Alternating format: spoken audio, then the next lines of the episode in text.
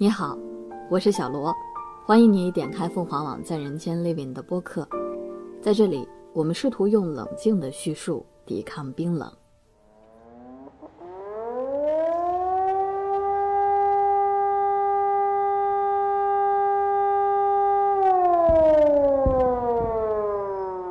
乌克兰时间二月二十四号凌晨四点多，爆炸声将人们从梦中惊醒。中国夫妻宋先生和苏倩当时正在基辅，他们带着一对儿一个半月大的双胞胎，不可思议地意识到，战争开始了。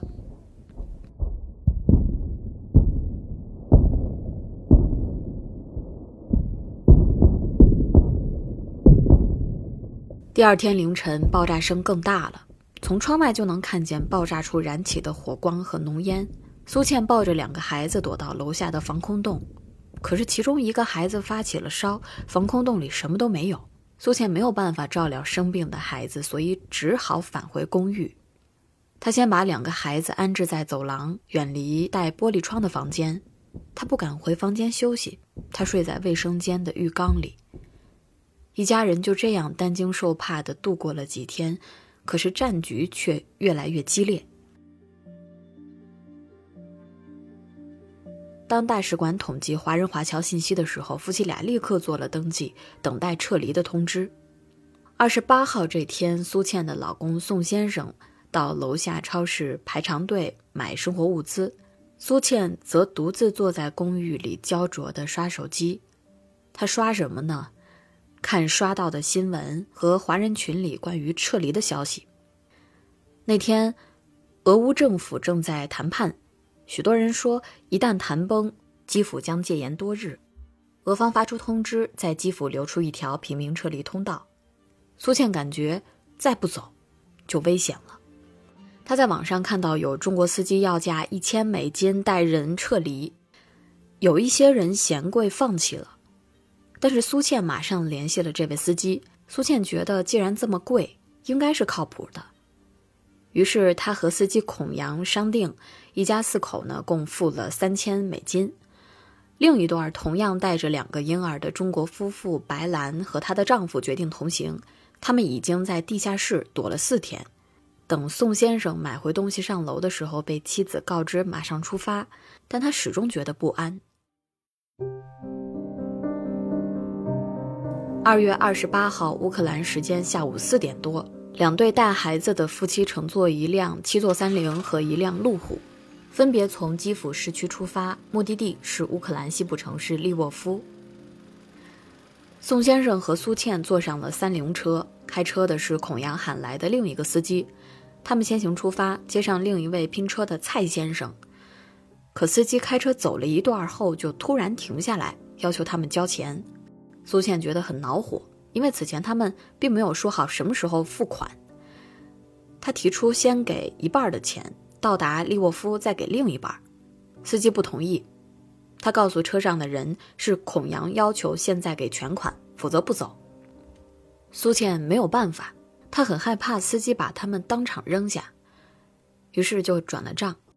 他感到身处被动的境地，他觉得这趟路途才刚开始就有点不对劲。另一辆车上，司机孔阳是个东北人。他说自己做过旅游接待，经常带人去狩猎，还娶了个乌克兰老婆。当孔阳说打算赶宵禁前出基辅，一路开夜车到利沃夫的时候，坐在车上的白兰夫妻开始担心了。夜晚很不安全，他们害怕遇到空袭，但孔阳却说没事儿。在路上，孔阳不断地和人联络，还让夫妻俩去华人群里问有没有人想搭车。他计划，如果这条路走得顺利，明天就再回去包一辆大巴车拉人。等两辆车汇合之后呢，三菱在前面领路，一路向西。可是苏倩觉得不对，她反复对比地图，提醒三菱车司机现在行进的方向不对，因为俄罗斯人说的撤离通道是往南走的。但司机却说没关系，没问题。昨天就有认识的人从这个方向安全撤离了。车过了第聂伯河大桥之后，出了基辅，进入了乡下地区。夜色降临，两辆车在一个接一个的村子里穿行，每个村都有联防民兵的哨卡，有的地方还能看到坦克。在看到这样一个又一个的情景之后，宋先生变得十分担心。当他们在一个哨卡前被拦下来的时候，司机换了个路口试图通过，又被拦住。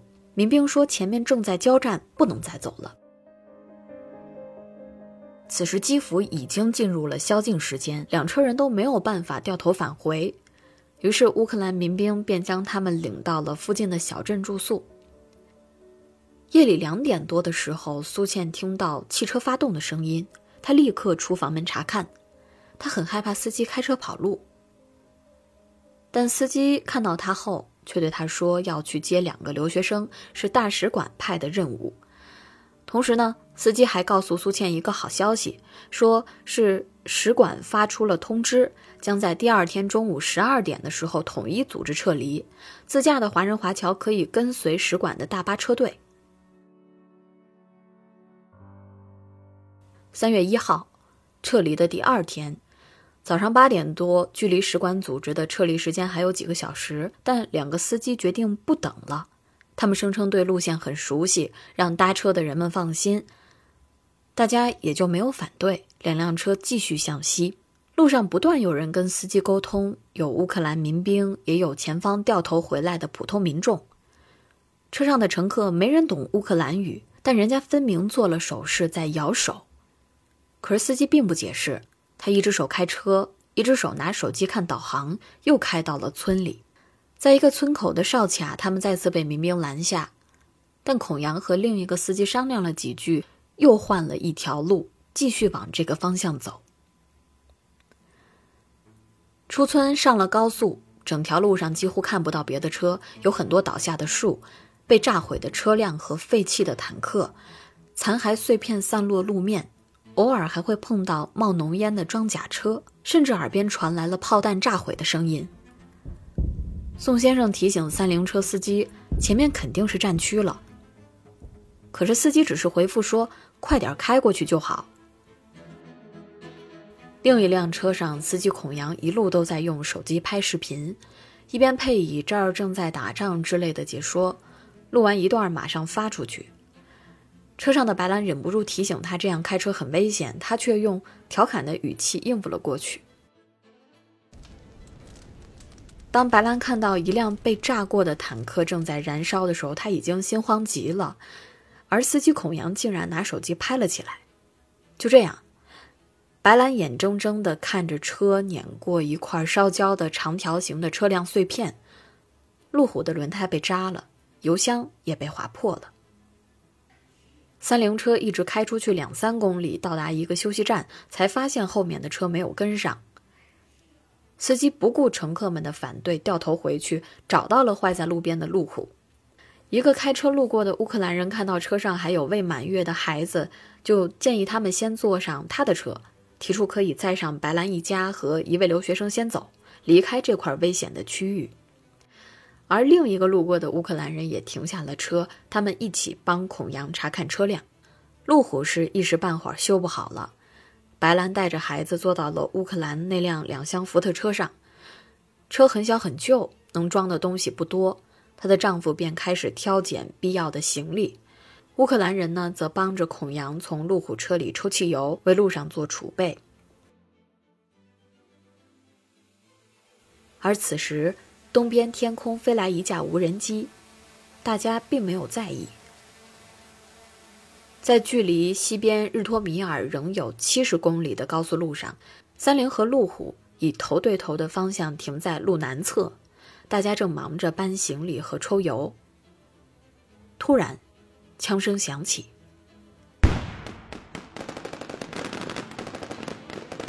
听到枪响，几个人迅速跳上了老福特。乌克兰人猛踩油门冲出去，走了个 S 型，把车甩到了马路对面，径直撞上了一棵树。车上的男人相继爬下了车，只有白兰蒙在车里。他闻到了硝烟味儿，听到了子弹飞过，射击还在继续。正前方的挡风玻璃被打穿了，他唯一的反应是趴下身护住孩子。那个开车的乌克兰人又返了回来。趴在地上，打开车门，把白兰拉下车，匍匐在地。树边一栋三四层的房子里冲出来几个乌克兰的当地人，把他们拉了进去。外头炮声响起，当地人把开车的乌克兰人、白兰一家还有留学生转移到了这栋建筑靠后的房间深处。听着外头砰砰的交战声，两个孩子大哭了起来。慌张的留学生说：“能不能让他们别哭了？”但这个时候，安抚奶嘴已经丢了。白兰只好把手指头放到孩子嘴里，但他们还是哭个不停。大概几分钟之后，枪声少了一些，几个当地人前后掩护着他们上车逃离。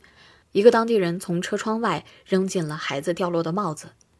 乌克兰司机载着三个中国人和两个孩子一路逆行狂奔。半个小时之后，他们驶出了战区。车开到第二个加油站，停下加油的时候，白兰把孩子抱进休息室里换尿布喂奶。包着孩子的抱背上有很多的血迹，是她的丈夫爬在地上蹭破了手流的血。一个当地大妈看到他们，也许以为孩子受了伤，她抱着白兰落泪。白兰的眼镜在逃亡时掉了，她看不清楚大妈给他们抱来的一大袋东西。后来他才知道，里面是很多的尿不湿。还有湿纸巾。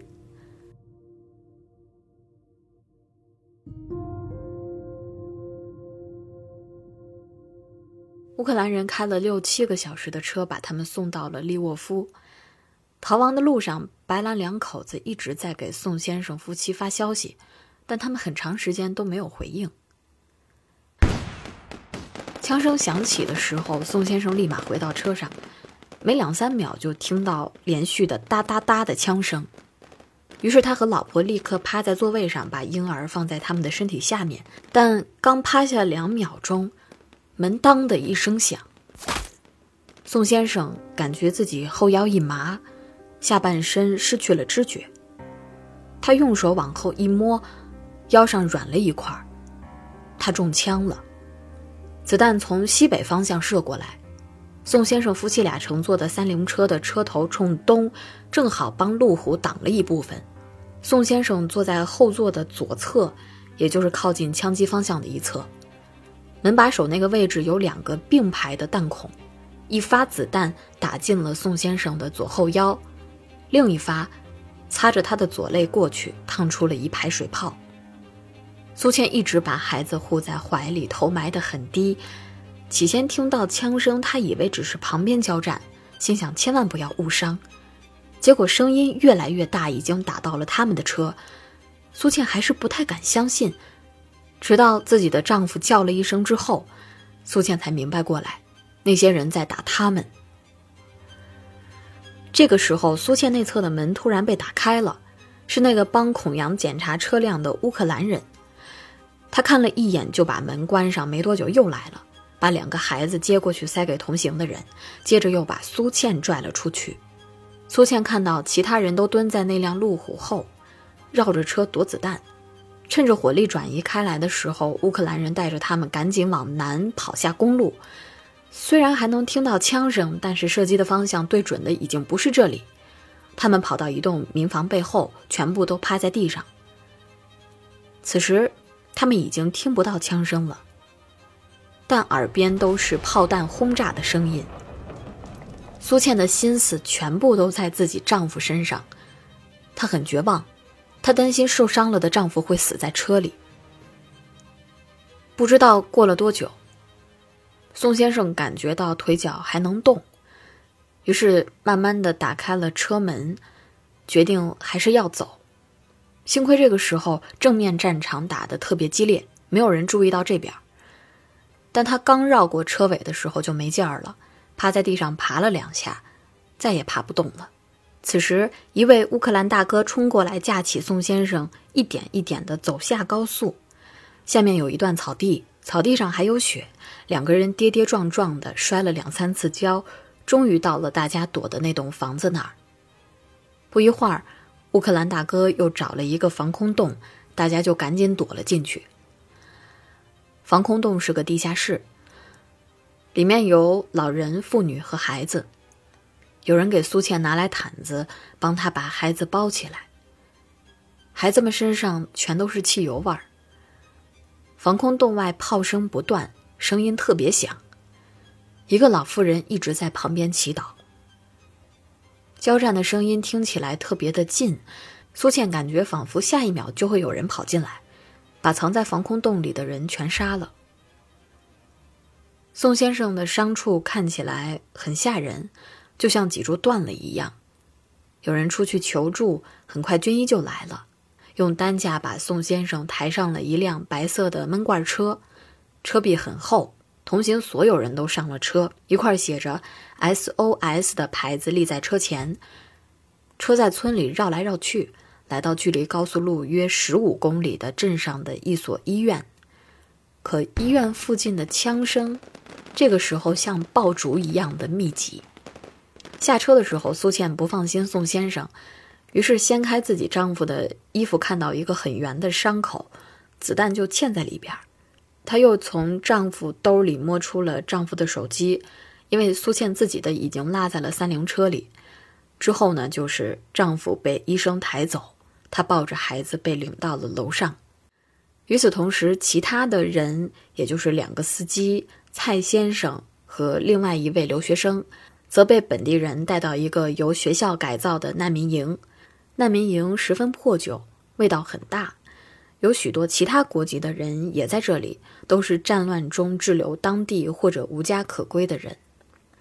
地上铺了一些被子，几个人就地休息。本地人给几个中国人送来了粮食和热汤，但没有人有心情吃饭休息。他们刚刚逃出枪林弹雨，心乱如麻，只想赶快的离开战区。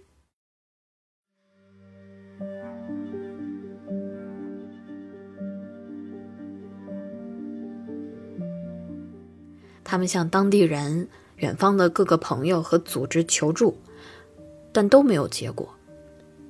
附近袭击的枪炮声再次响起，难民营里很多人哭了起来。两三个小时之后，本地人找到一辆正好路过前往利沃夫的大巴，通知了他们。于是他们又赶紧去医院，先接了苏倩和两个孩子，然后又一起上了大巴车。苏倩猜想，那可能是一辆。运难民的车，车上载着各种肤色的外国人，车上同时贴着乌克兰和俄罗斯两国的国旗。枪击发生不久之后，央视新闻发布了简讯，说当地时间的三月一号，有华人在从乌克兰东部赶往利沃夫的路上中弹受伤，目前已经送医救治。消息在国内互联网上传开之后，网民们讨论最为热烈的问题之一是。新闻中的华人是否是中国国籍？到底是不是中国人？消息发布的当晚，采访到受伤者随行同胞的中新社记者李翔发布了微博，就了解到的事实进行了简要的说明。他特地的转达了受访者蔡先生的澄清：他们百分百拿中国护照，都是中国人。但这条微博下面还是有评论说有中国护照。不代表他一定是中国人。中新社记者李翔则说：“无论是华人、华裔还是其他人，只要平民被攻击，就是最大的问题。”我们在枪击发生的当晚联系到开三菱的司机张铁，在前往利沃夫的大巴上，他吩咐我们一定要如实的报道。他们刚刚从枪林弹雨中走出来，不希望别人拿他们的生死去博眼球。第二天的时候，他通过了语音电话讲述了这段经历。三菱车司机张铁说：“现在网上很多人怪他们，说他们路线走的不对，这样那样的。他觉得发生了这样的事情，不用大家安慰，但大家也不应该跑过来责骂。”苏倩到达利沃夫之后，决定和白兰夫妻和蔡先生一起走。白兰的先生联系了斯洛伐克领事馆的副领事，对方非常积极的协调，欢迎他们过去。但交通工具的确是个问题，车很不好找。四个人对私家车已经有点害怕了，而且去斯洛伐克有很多山路，他们不知道路况到底是怎么样的。于是白兰坚持坐火车去斯洛伐克，还专门找了留学生帮忙买了火车票。二号一大早，他们赶到火车站，利沃夫的火车全部晚点，他们在人满为患的车站一直等到了十一点。白兰的先生联络到了一个当地的私家车司机，把他们送到了斯洛伐克的边境，一个人只收了一百美金。这一路非常安全，有很多当地人的车同路。检查站变少了，路上没有任何战争的痕迹。山广阔低平，山路平缓，风景很美，有些地方还下着雪。走了四五个小时，苏倩感觉自己回到了人间。过境非常顺利，他们带着孩子，每个关口的工作人员都把他们排到最前面，还送来很厚的报被给孩子们挡风。出关口有很多为难民准备的物资点，有一切生活用品，还有孩子们所需要的东西。这里的志愿者很温和，并不打扰，只要在你找东西的时候才会上前帮助。住宿酒店的房间很大，苏倩一进门的时候就看到了奶粉、尿不湿、衣服、宝宝用的热水壶，甚至还有婴儿车。侨民领袖严苏芳在斯洛伐克东部城市巴尔代约夫经营着三个工厂，生产着拖鞋、纸杯、纸吸管，还有拉杆箱。他已经在这里生活了二十七年，是当地的领事保护志愿者，也是一个热心肠的人。他包下了巴尔代约夫温泉度假村的一栋楼，以日均超过三万的部署在酒店里奔忙，每天接待着一两百号人。脚不沾地，只能抽空在椅子上眯一会儿。三月三号的下午，入住酒店的蔡先生找到了严苏芳，向他讲述了撤离途中遇袭的遭遇。严苏芳立刻请蔡先生带她去见伤者的妻子。苏倩见到严苏芳的时候，说自己不知道自己的丈夫还能不能出来。苏倩说话的时候满脸都是泪水。严苏芳则让苏倩放心。她说会用自己所有的能力、所有的关系，肯定把苏倩的丈夫接过来。但是苏倩还是没有办法平静，因为她受伤的丈夫还深陷战区。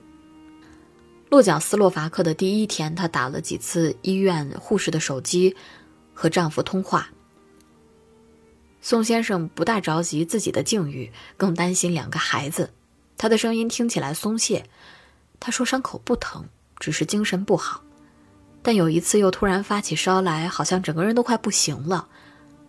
后来他又说，发烧出了一身汗，精神反而变好了。但到了三号的时候，医院护士的电话就打不通了。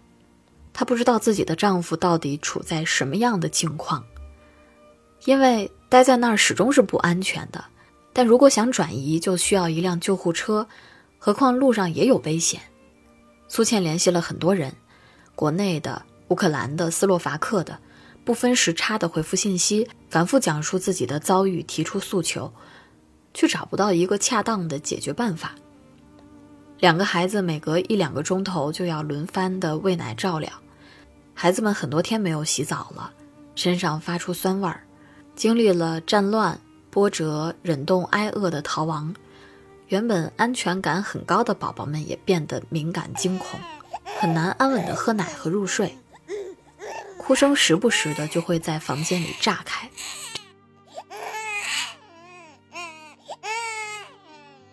这天夜里，苏倩看到新闻，俄乌政府第二轮的谈判结束，就建立人道主义通道和平民撤离期间暂时停火的可能达成协议。他觉得自己再也无法冷静了，他需要一辆能够回战区接人的救护车。他向所能想到的一切组织和人求助，同行的朋友、国内的朋友、华商、媒体、华人群，求助的信息被扩散出去，许多人都在帮忙联系使馆和外交部，还有人发动了私人关系找人找车。第二天中午的时候，苏倩终于打通了医院的电话，她让。酒店遇到的一位乌克兰姑娘帮她翻译。医院目前的意思是伤员越来越多，已经没有床位给苏倩的丈夫了，要求今天把她接走，不要再打电话来了。这个消息让苏倩无比焦灼。她不知道谁能营救她的丈夫。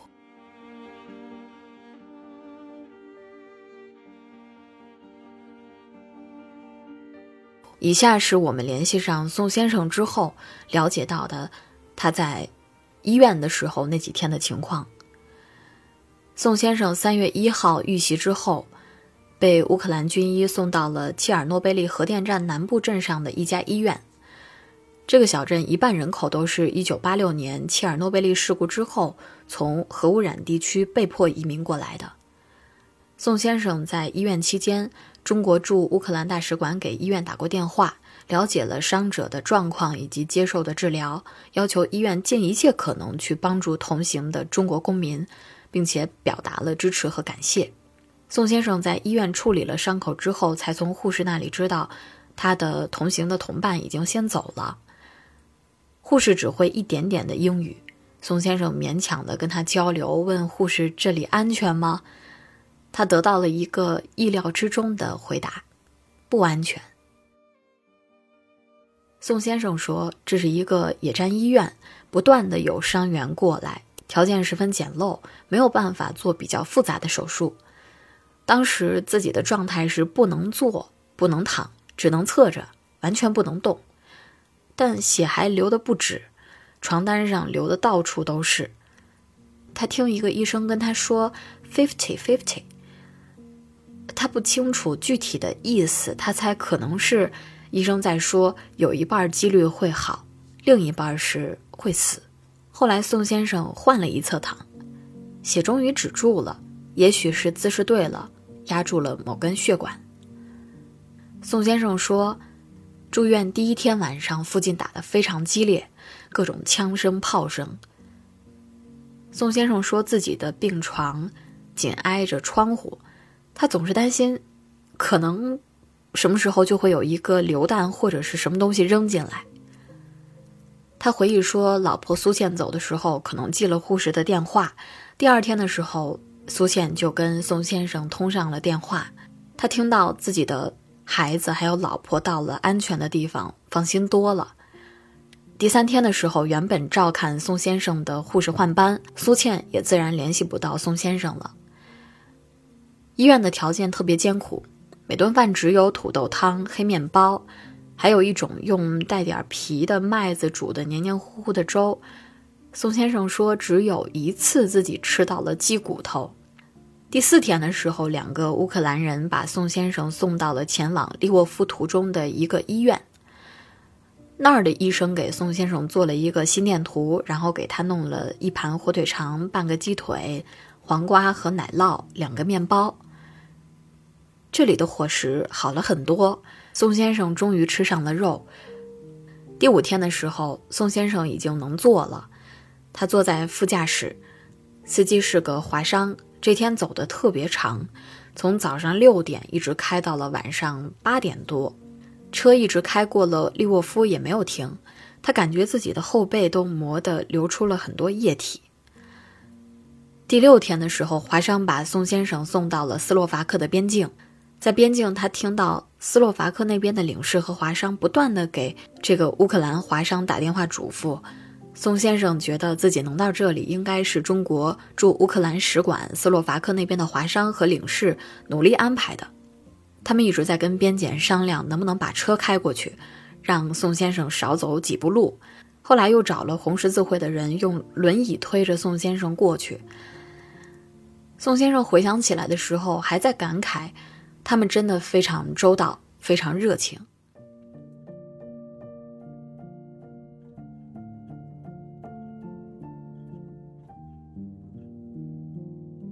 等到宋先生一过境，四名医护人员立刻把他送上了救护车。严苏芳看到宋先生后背上有一个拇指大的洞，一块浸着血的棉花塞在上面。经过斯洛伐克的医院检查之后，医生告知弹孔里还有碎片，计划明天手术。但宋先生的核酸报告结果显示阳性，于是手术又被推后了。他立刻被隔离起来输液。不过斯洛伐克华商为他准备了新衣服、毛巾、拖鞋，还有洗漱用品。严苏芳给他买了一部新的手机，他和苏倩通了视频，他觉得孩子们好像又长大了一些。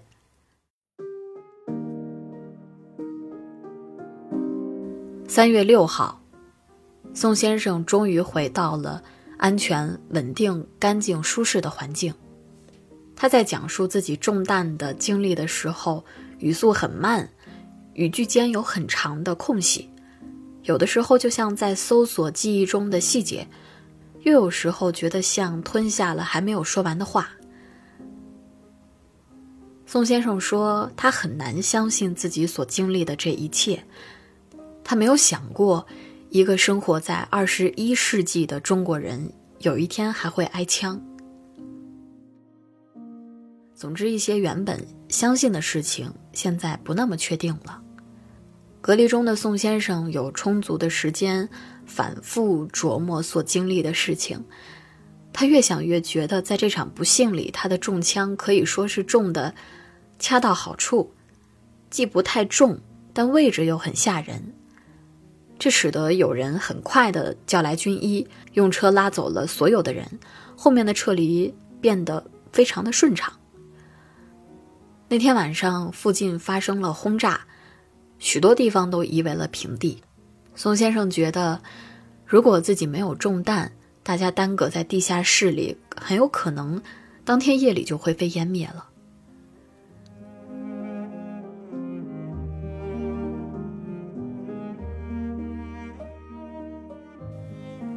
以上就是本期播客的全部内容，感谢你的收听，我们下期再见。